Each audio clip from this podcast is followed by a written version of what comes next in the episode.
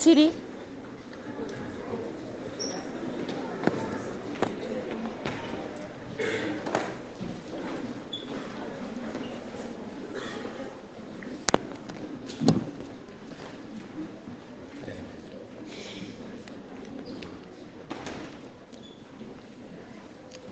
Well, I trust that the 600 kids don't turn up to Sunday school today. If they do, the bikers have a problem. They won't have enough hot dogs, you know that? But uh, there are a few more today than there were last Sunday by the looks of things. And hot dogs are an attraction, aren't they? But um, let's just pray we have enough for today. God bless you. The Word of God, as we look at it this morning, we've been looking at issues that face the Church of Jesus Christ. And uh, one of the issues I do believe is the church is getting old. It tries to operate on the old things of the past. Uh, it's getting old. When you get old, what happens to you? You get a little weaker, don't you? Uh, it takes a little longer, doesn't it? Yeah, you know if you're 73 now, don't you? Good, that's it. But we don't want to get old, do we?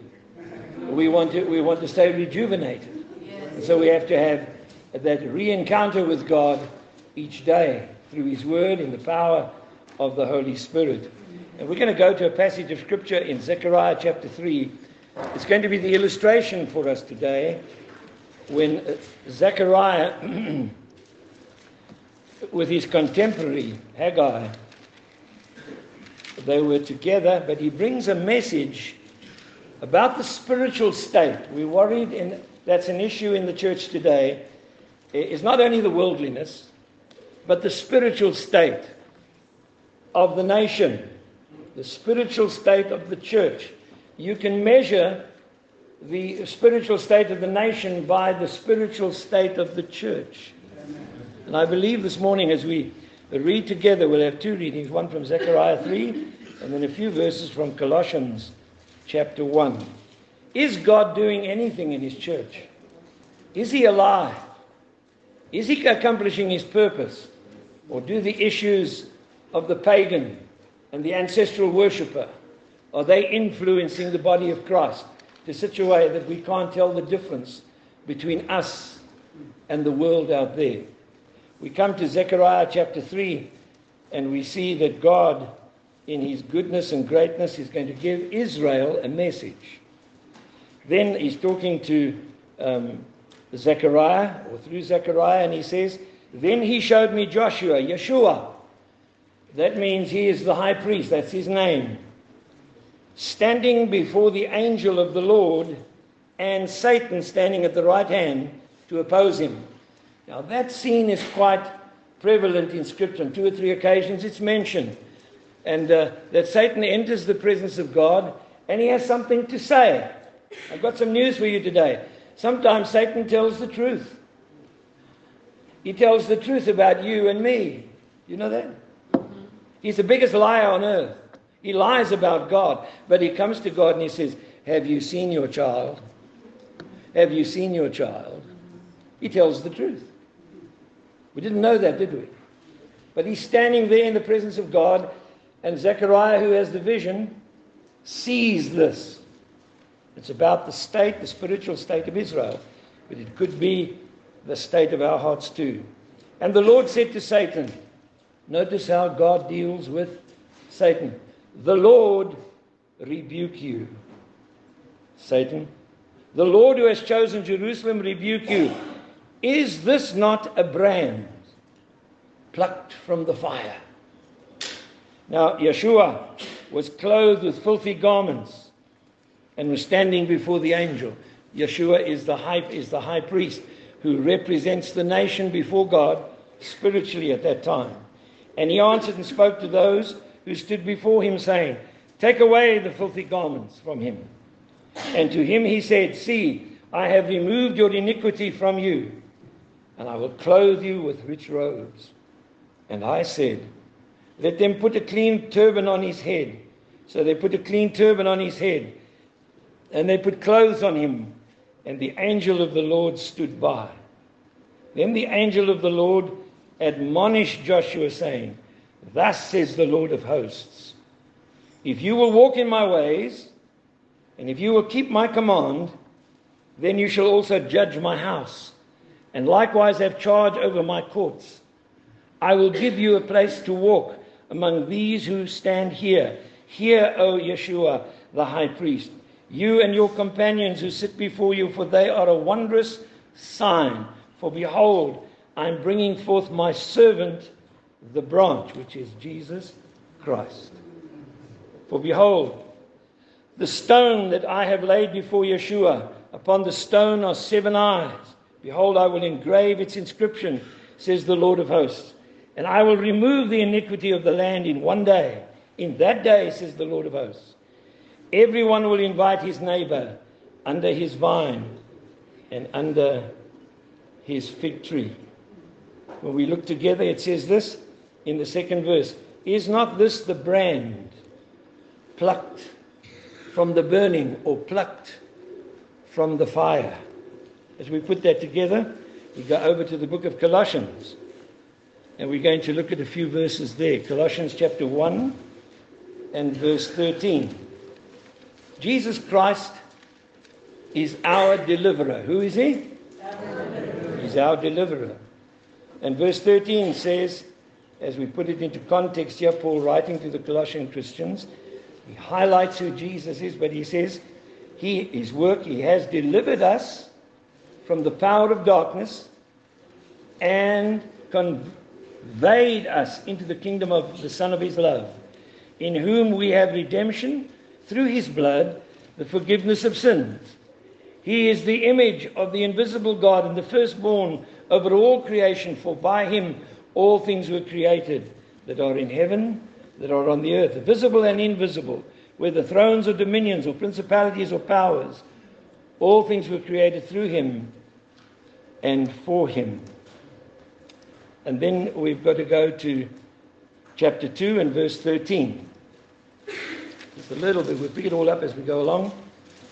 And he's writing once again, and he says, he talks to the Colossian Christians, and he says, And you being dead in your trespasses and uncircumcised of your flesh, he has made you alive together with him, having forgiven you all your trespasses, having wiped out the handwriting and requirement that was against us, which was contrary to us, and he has taken it out of the way, having nailed it to his cross.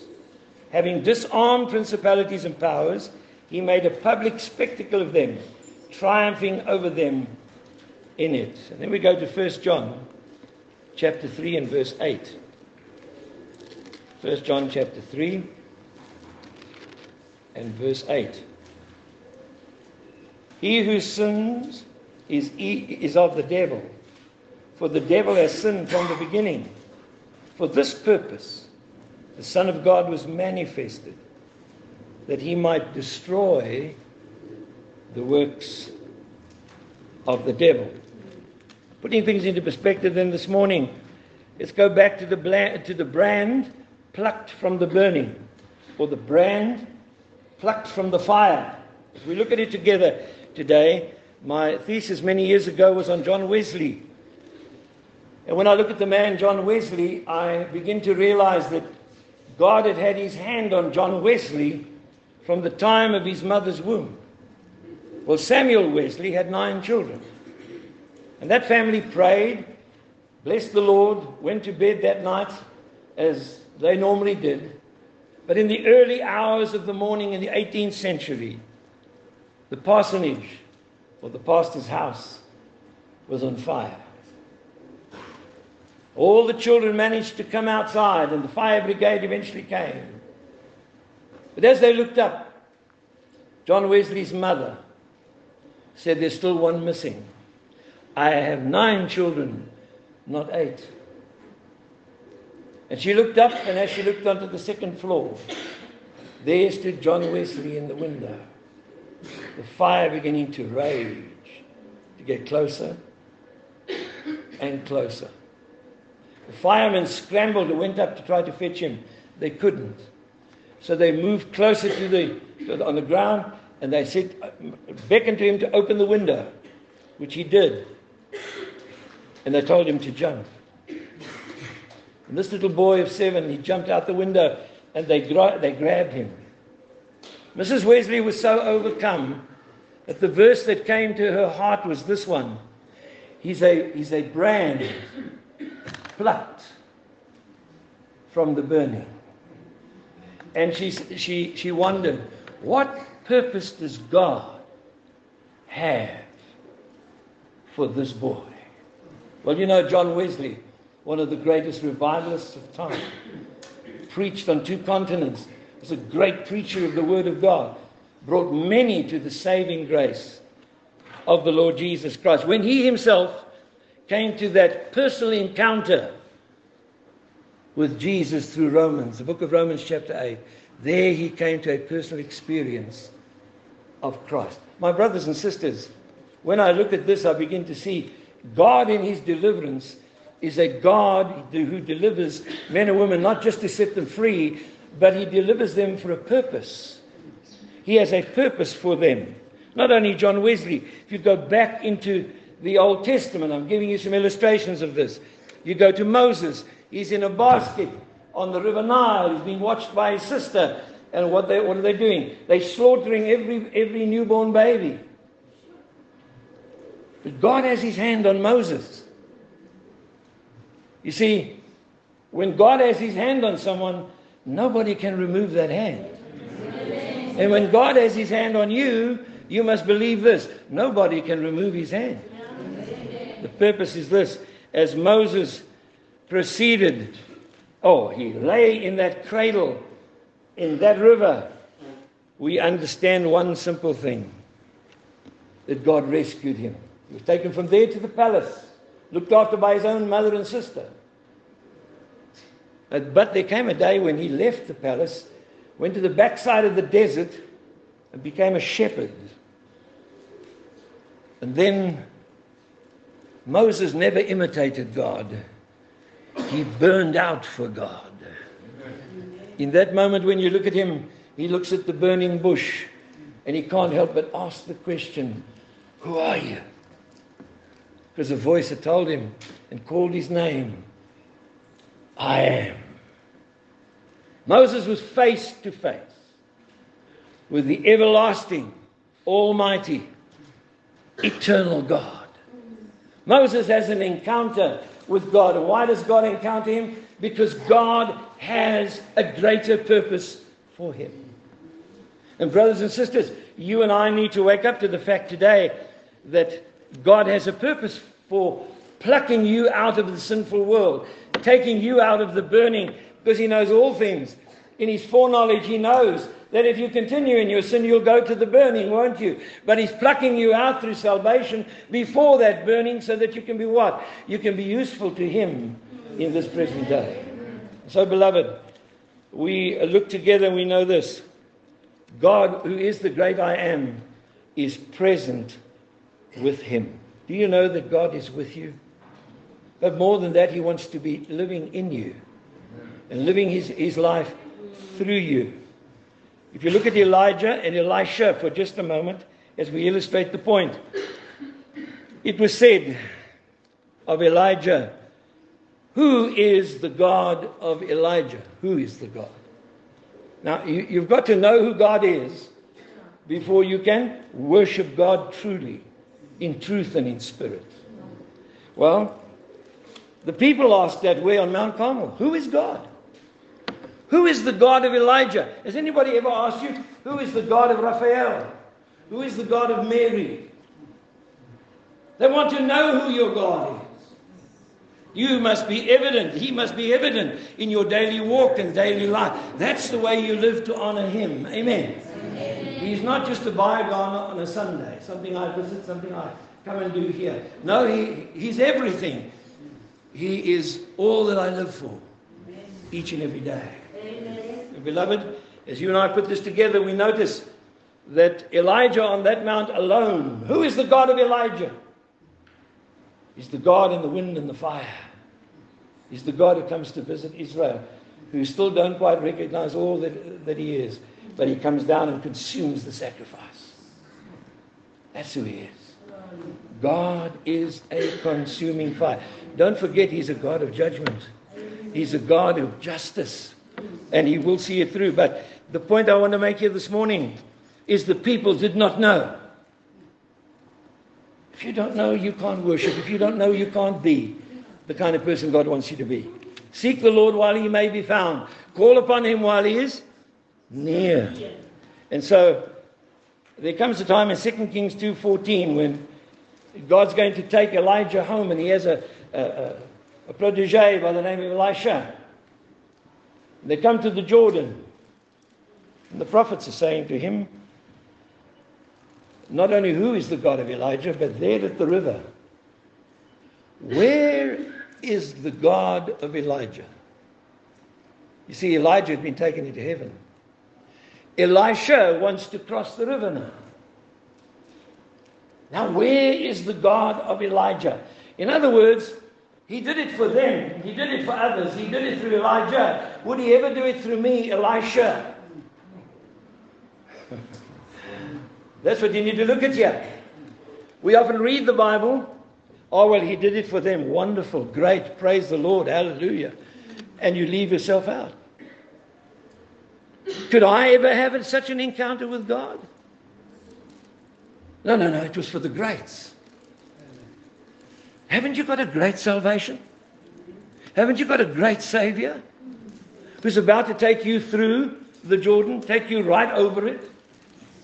And in a moment, when he takes the mantle and he strikes the river, the God of Elijah, who is present, who is, is always is, amen, amen, is the God who is there.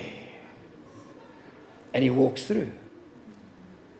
In other words, can the same God do miracles in my life? Can he open the way? Well, he says, in this chapter that he's about to do that. When you know the presence, you must know his power. Amen? When you know his presence. You see, when you come to church and you come to worship, that's just one uh, hour in your life per week. But what do you want to know here? You want to know his presence. But if your mind is far away, if your heart is not in it, if you haven't desired his presence or his person, how in all the world can God act in power in your life. What is the greatest need that man has? Is to be set free from that kind of thinking. And so, when you know his presence, you know his power. God was there, and Elisha encountered him. You and I can encounter God. Don't come to church and say, I'm just going to have a service. We're going to go through the program. We're going to encounter God. That's the difference. When you walk out of here, People will say they have been with the Lord. Amen? Amen. That's the difference. You say, is the, is the church, like we mentioned a little while ago, is the church a little bit senile? In other words, we've got a little bit stiff, you know. We, we own what we own, it's ours. Not too many people here, you see, Pastor, because we put all this up, and uh, after all, that's what we live for. That's what God did for us. We want people to know that. Now, this building and everything to it is nearly 40 years old but it's not going to do anything for anybody. We need to open it up. We need to invite the people in. We need to get rid of our stiffness. Amen? Amen. And we need to say everybody's welcome into the presence of the Lord. Well, with stiffness comes weakness. You can't move quickly when, you, when you're stiff, can you? I know I walked from Joburg to Pretoria once in a race. Couldn't get out of bed the next morning, but I couldn't understand why. Why can't I get out of bed? Well, you just walked nearly 52 Ks. You can't just do that every day, can you? No, you can't. You get a little bit weak. So, the sign of old age when it creeps into the church is a problem. We want to do old methods, old style. Do we have a great old religion? Oh, yes, we do. But listen to me. This religion is alive. This relationship is alive.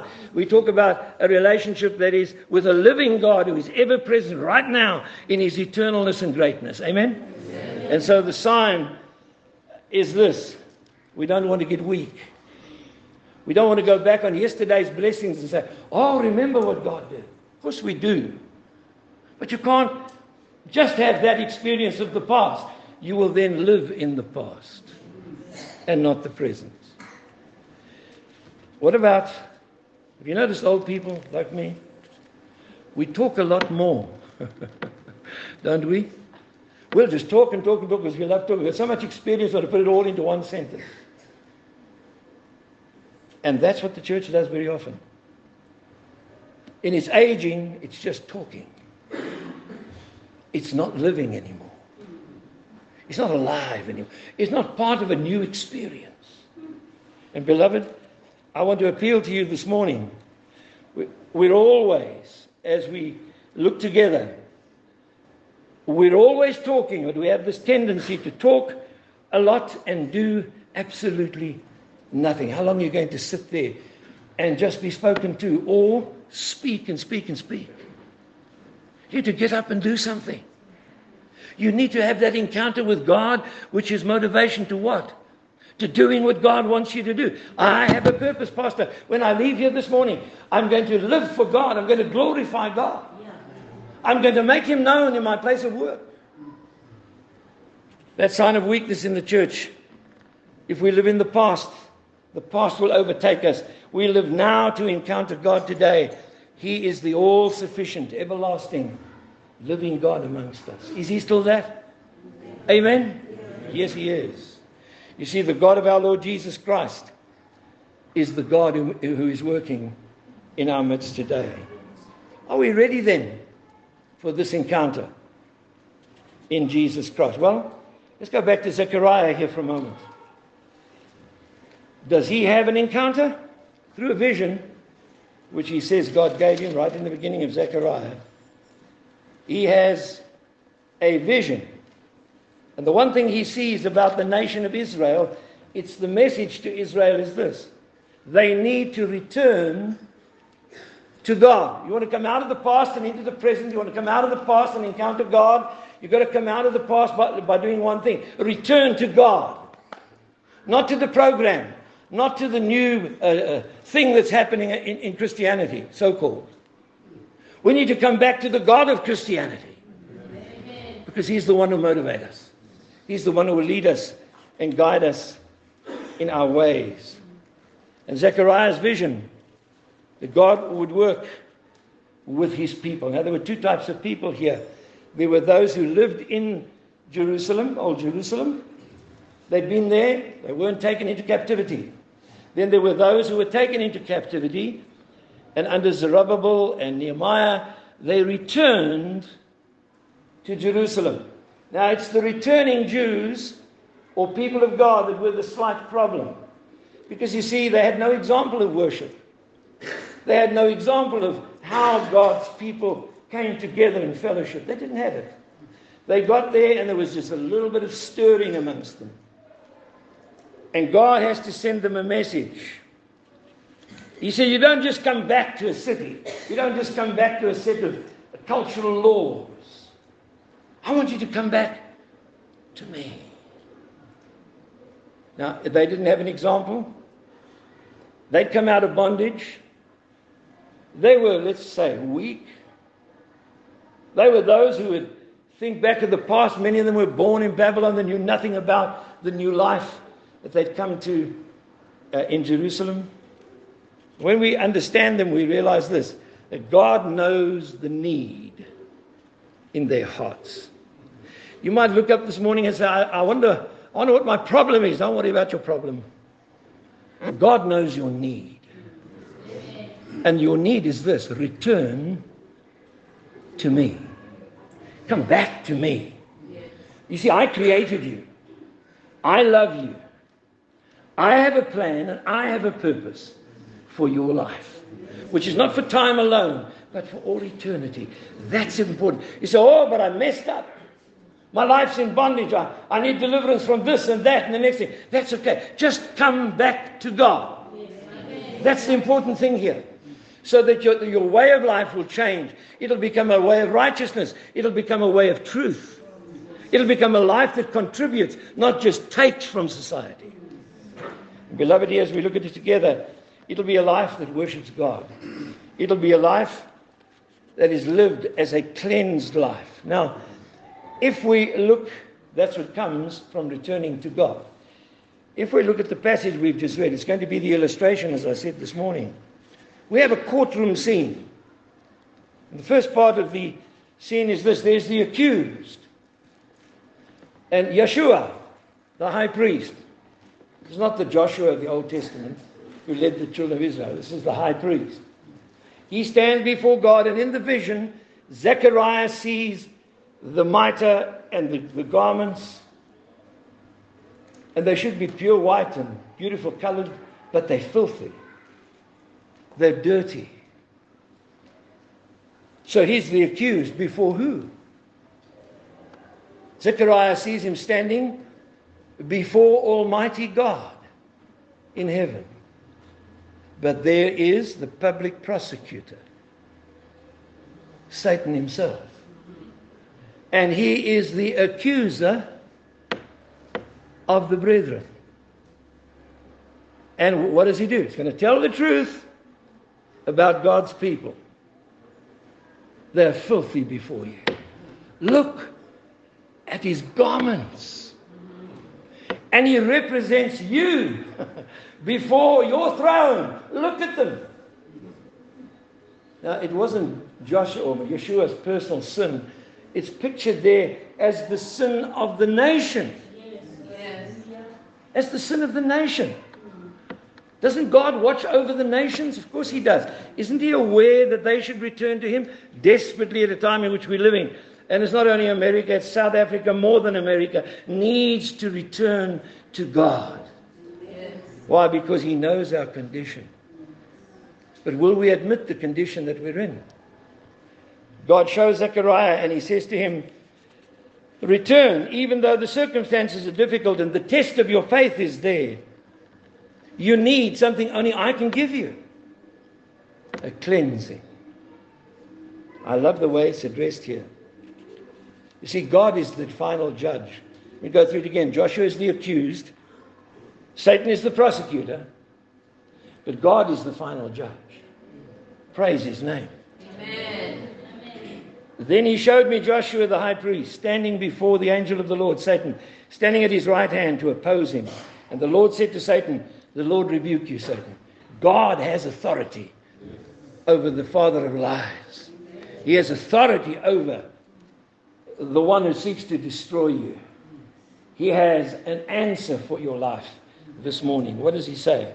If the Lord rebuke you, now Joshua was clothed with filthy garments and was standing before the angel, and he answered and spoke to those who stood before him, saying, Take away the filthy garments from him. And to him he said, I see I have removed your iniquity from you, and I will clothe you with rich robe. What does he say? I'm going to remove your sin, which only God can do. The New Testament parallel to this is when the Pharisees confronted Jesus after he healed the paralytic. He was going to heal him, and he said, What's easier? Who can forgive sins? Only God can forgive sins. They acknowledge that. But oh, Jesus knew he was the only one who could forgive sin. He was this the, the, the, the Redeemer. He was the Savior. He still is. But let me remind you today we may know it, but not experience it. We may know God can do that, but not be forgiven ourselves. So let me remind you today return to God amidst the difficulty and trial of your own faith. Because sometimes we sin when we don't trust God. We sin by not returning to His answer, even in our home situations. We need to trust Him. And, and, and you need to ask for a cleansing. Now, I might be a little bit heretical this morning. I do believe you need a cleansing before you can have a repenting. What, what do you need to do? Honestly face your sin and call it sin. That leads to what? Once he has cleansed, given them new, new robes, he will do what? You, will experience repentance, a change of mind, a change of heart and attitude, a turning away from your sin and a turning to God Almighty. The adversary remains your accuser. And what will he do? He will stand there and take advantage because you live in the past. The past. The past. Oh, woe is me of the past. Don't look at your past, look at your future. Amen. Don't look at your past, look at your Savior. Look at the condition He's put you into. He's cleansed you. He's cleaned those filthy garments. Amen. Amen. He's given you new ones of righteousness and truth. As you stand honestly before Him with a repentant attitude, you will know one more thing. You will know His forgiveness. Amen. Amen. Now that's the wonder of God's salvation and mercy. Ah, but if you stay in the past, what does Satan do? He very often does this to believers as well. He pulls out something from the past and reminds you in the early hours of the morning remember when you were this? Remember when you were that? How can you go on doing what you do? How can you go on giving a testimony when you did this and did that? And he reminds you, and the guilt and the shame almost crawl over you. Well, you need to remind him of something. Jesus is your deliverer. Amen. You see, Joshua sin defiled the nation, but the Lord rebuked the devil because that wasn't the end of it. That wasn't the destruction of them.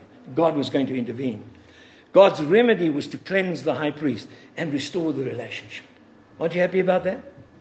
Yes. Through repentance, through confession, then there came a fresh cleansing again of the heart. I'm sure years ago you saw the ad. It's a little bit in the past. And it used to advertise this washing powder called Punch.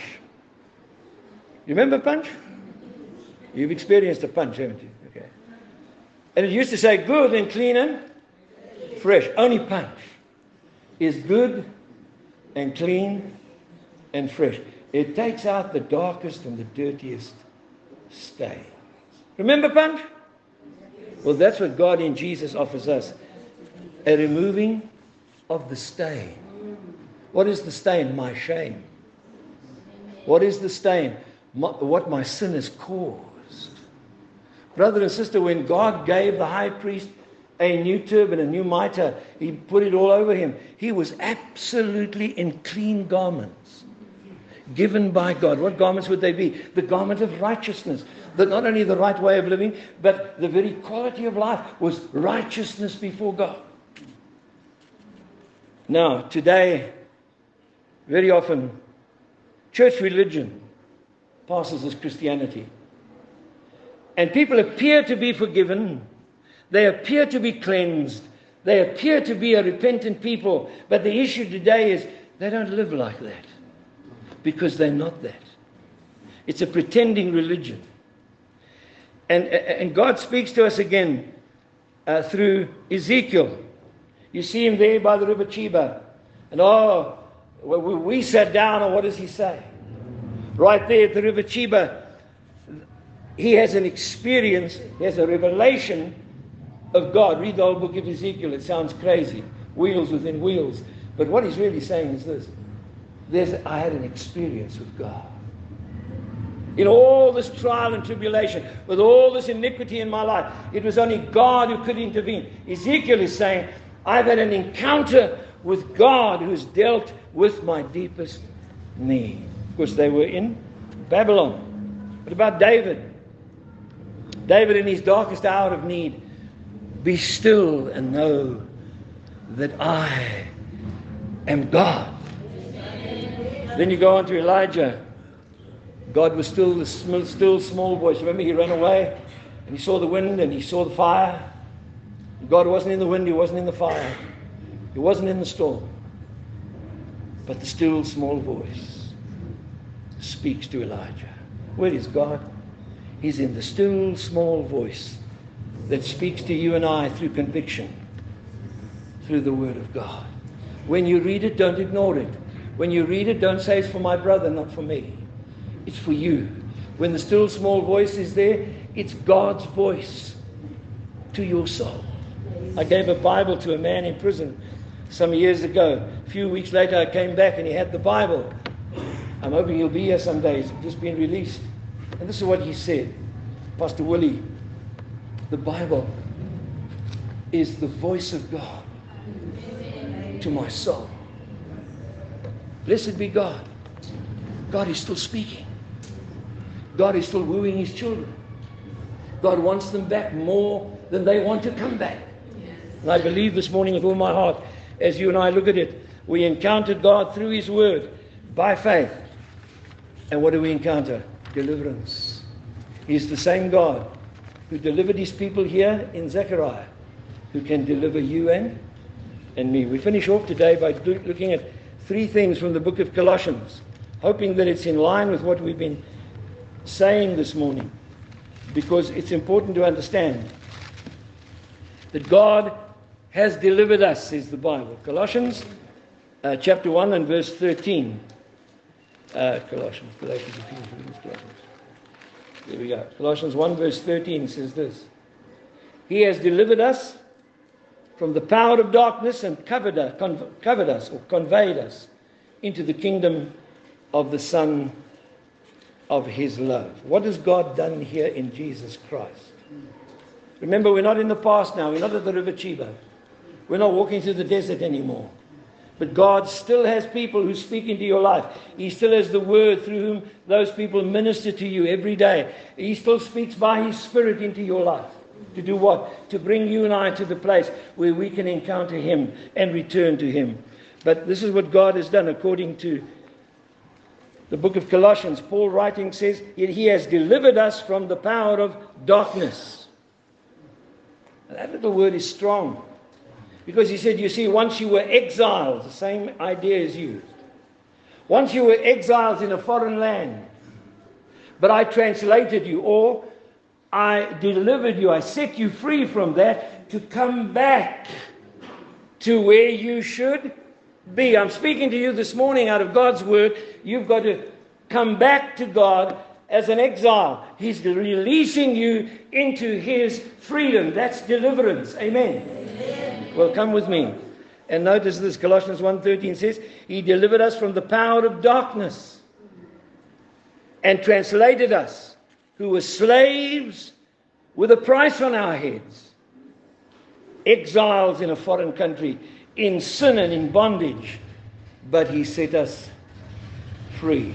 My brothers and sisters, we talk of none other than Jesus Christ himself here.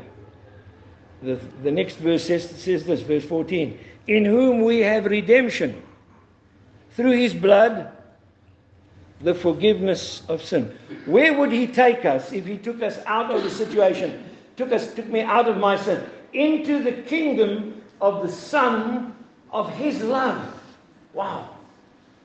That's where he wants us to be.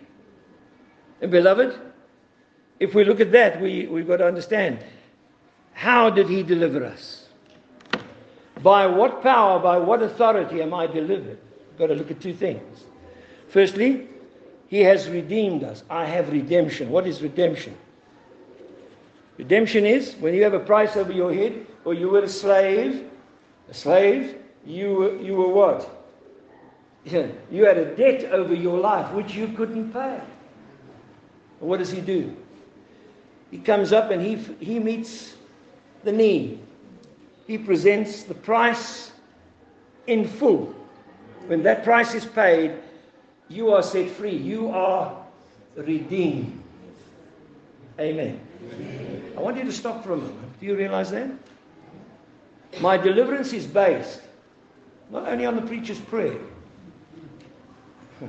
not only on emotion, but my deliverance is based on God's redemption through Jesus Christ. He paid the price. My friend, I couldn't pay the price. My religion can demand the price, I don't have it to give. But God supplied the money, as it were. He supplied and He set me free.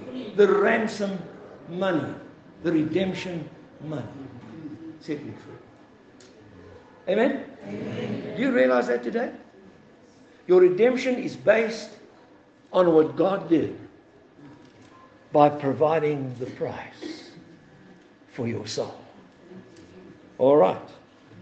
So, the second thing I want us to notice is, is this. In whom we have redemption through what? Through his blood. That's the price that is paid. It's not some good work that Jesus came to do only. Mahatma Gandhi honored Jesus Christ powerfully uh, he, by following his teachings. But he would never accept what Jesus Christ actually did by dying for him on the cross. Therefore, he couldn't be redeemed He couldn't be delivered from his bondage. He couldn't be set free because he didn't believe that the blood of Jesus would cleanse him from all sin. He believed in all the good things Jesus taught, but he didn't believe in the finished work of Christ for him. Today, as we share together, we notice here that the price was for the penalty. Why was I a slave? Why were they taken into Babylon? Let's go there quickly. Because of their stubborn sinfulness. Why is it that we then need to return and come back to God? Is because of our sinfulness. How can God take care of our sinfulness? Through His precious blood. That means sacrifice for you and me. And it's true that Jesus came. When He delivered us, He delivered Himself as the sacrifice. Are you to stop and tell me any religion of the world, and some of you represent other religions, even ancestral worship. Is there a sacrifice far greater than that of the Son of God? No goat, no lamb can be greater than the sacrifice of the blood of the Lamb of God. Brothers and sisters, as we share that together this morning, we will notice that there comes with the price, the freedom. Not the freedom to do as you please, but the freedom to do what God wants you to do. Galatians chapter 6 and verse 5 says this. Sorry, 5 verse 1. I stand therefore in the freedom wherewith Christ has made me free. I'm free for the first time to do what God wants me to, to do. Secondly, notice this that in verse 14, we, we have this saying here in whom we have redemption through his blood, the forgiveness of sins. You couldn't have forgiveness of sins unless the blood had been shed. I've got to tell you again this morning the blood has been shed for you, the price has been paid for you. Deliverance is yours in Jesus' name. Yes. Deliverance from sin. So, what should come out of my mouth next? Confession.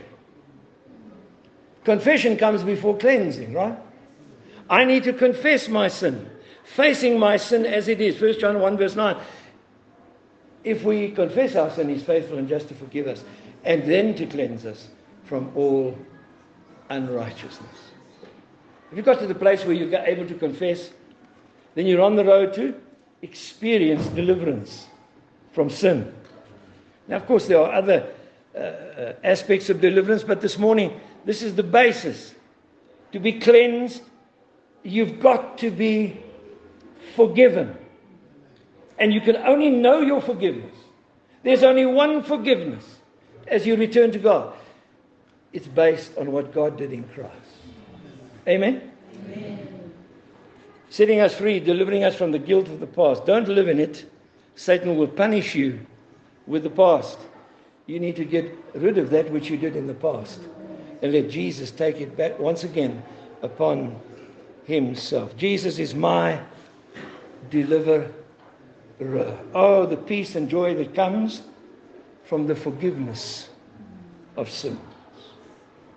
Do you know forgiveness? Jesus said to the, to the woman who anointed his feet and washed it with her hair, Daughter, your sins, which are many, have all, all been forgiven. Past, present, and future. Your sins have all been forgiven. It's hard to receive that. It's hard to believe that. But you're dealing with God in these moments. He is able to reassure you of that. Then, secondly, I want us to notice here if He delivers us from the power of darkness, when, when did He do that? When He died upon the cross. My God, my God, why have you forsaken me? He won the moment of being able to give Himself, not a dead, but a living sacrifice for our redemption. Secondly, what did he do on that cross? He destroyed the works of the devil. First John chapter 3 and verse 8. He destroyed the works of the devil. Right there, Christ died. He died. He hadn't died. There'd be no redemption. If he hadn't died, we'd never know freedom. He'd never died, we'd never know cleansing. He'd never died, we'd never know the need to confess our sin to God. But, brothers and sisters, he did one, one other thing. When he died, he took the sting out of death itself. Death died that day too. Because you see, on the third day, he rose again. And he lives forevermore. Amen? The power of the resurrection is the uniqueness of Christianity, is the power that delivers you and me from the work of darkness through the work of Christ and cleanses us and removes the stain of our sin. It removes the penalty of my sin. Now, Satan is the accuser, but Jesus is the excuser. Right? He's the excuser. He's the only one who can say, I rebuke you, Satan. The Lord rebuke you. Don't you rebuke the devil. You say, The Lord rebuke you, Satan. He's out of here. Amen? Amen. Yeah, he's not frightened of you. He's not even frightened of you as a Christian. But the Lord rebuke you. You've got that authority in Jesus' name. Amen? Amen? And for me as a preacher, that's been the safest things. And demons flee. They won't stand at the command of the Lord Jesus Christ. You see, the conquering power of death was broken. What came as a result of that? The forgiveness of sins. Father, forgive them. They know not what they do. Yes, forgiveness of sins came. He stayed there. He died there.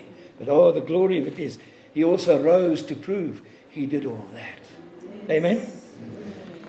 He took back the authority. Now, I heard a preacher once preach this, and he said this When Jesus died, everybody thought it was finished.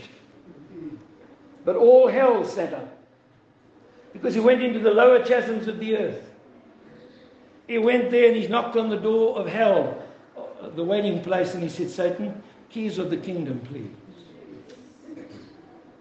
He took the keys to your life, your life, and my life. They handed over the keys of the kingdom.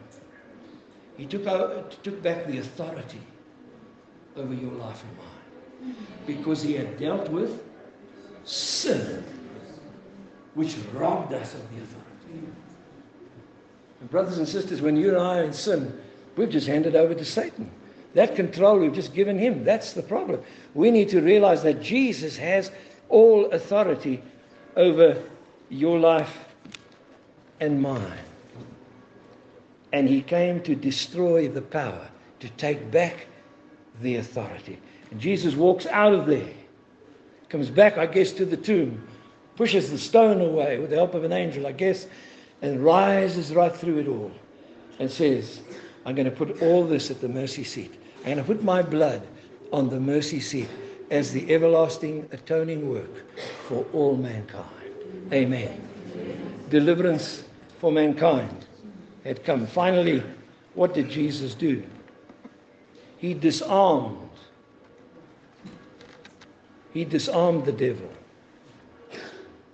of his rights. He took away, verse 15, chapter 2 and verse 15, he said this having disarmed principalities and powers. He made a public spectacle of them, triumphing over them in it. So let no one judge you in food or drink or regarding a festival of a new moon and a Sabbath. He disarmed them. What, is it, what, what does it mean? He took away their rights. And I believe today, as General MacArthur in the Second World War went onto that destroyer, the Japanese destroyer, the war ended, the Japanese were defeated.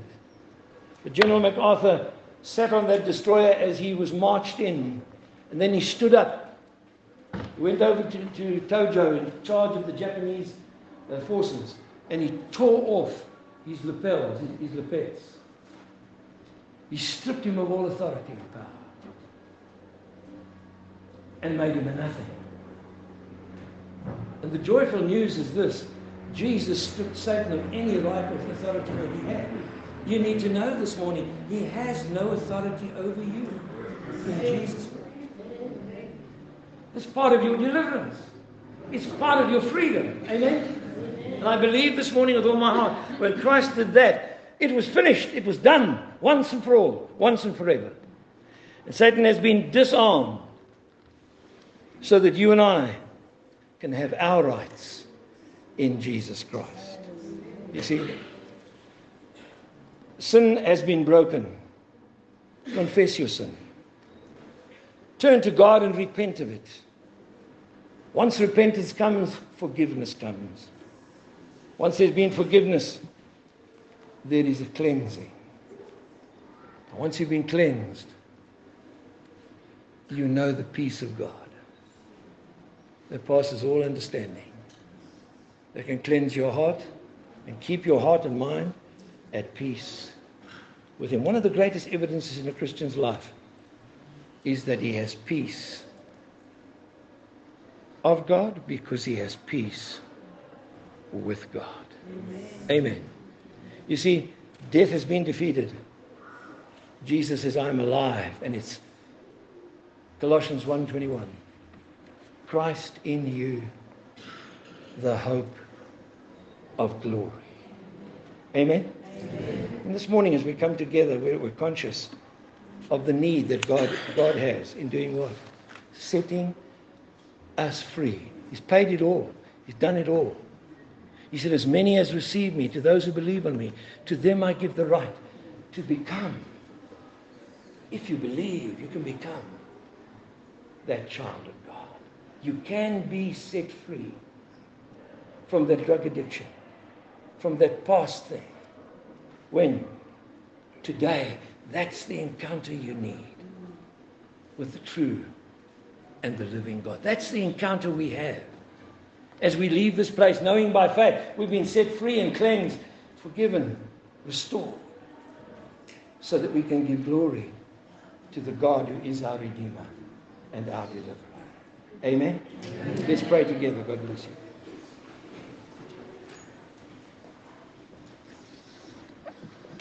We are mindful, Father, this morning that the entrance of your word brings light, and through the light we're exposed.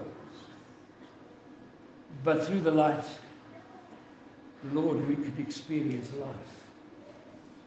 I just praise and thank you for all who bow before you this morning. We pray for those who need to know and experience God as a God who delivers and who sets free. Lord, you won't leave anybody out here this morning. And I thank you for that because you died for each one before you today. Father, we invite them in your name this morning not to live anymore under the accusing finger of the devil, under the weight of their own guilt and shame, but to come and come and receive forgiveness and cleansed in the name of Jesus. We bow, Father, we thank you for those who want to be saved. We ask you to save them. For those who want to be set free from that which still binds them. Pray this morning that you do that. In Jesus' precious name. We bow in prayer, you say, I, I need to be saved by God's grace.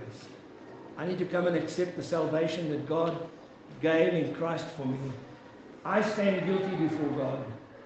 I'm helpless in my situation, but I need the Savior, Jesus Christ. Want you just quietly, if God speaks to your heart and you know you need salvation, God has revealed his need to you, that need to you. You just come this morning, raise your hand, say, Pastor, won't you pray for me? I need to be saved by God's grace. God bless you. Anyone else this morning? Just raise your hand. God bless you. Thank you. Anybody else today? This is the day the Lord has made. It's your day when he draws you close to him, reveals himself to you. Anybody else today? God bless you. Anyone else today? There's three people here this morning who need that salvation, who needed that cleansing, who know that forgiveness, to know that peace with God. Anybody else today? Quietly as I pray, I'm going to ask those three, just as God leads you, to leave your seat and come stand here by me. I want to pray with you this morning. Would you come? God bless you. God bless you. Yeah. Praise be. Then there are those of you who bow this morning and you say, Pastor, I'm still bound. I'm still bound. You stand here with me. God bless you. I'm still bound this morning in my flesh. There's still things in my life that I need to have put right before God. I want to pray of deliverance over my life. Would you raise your hand? God bless you.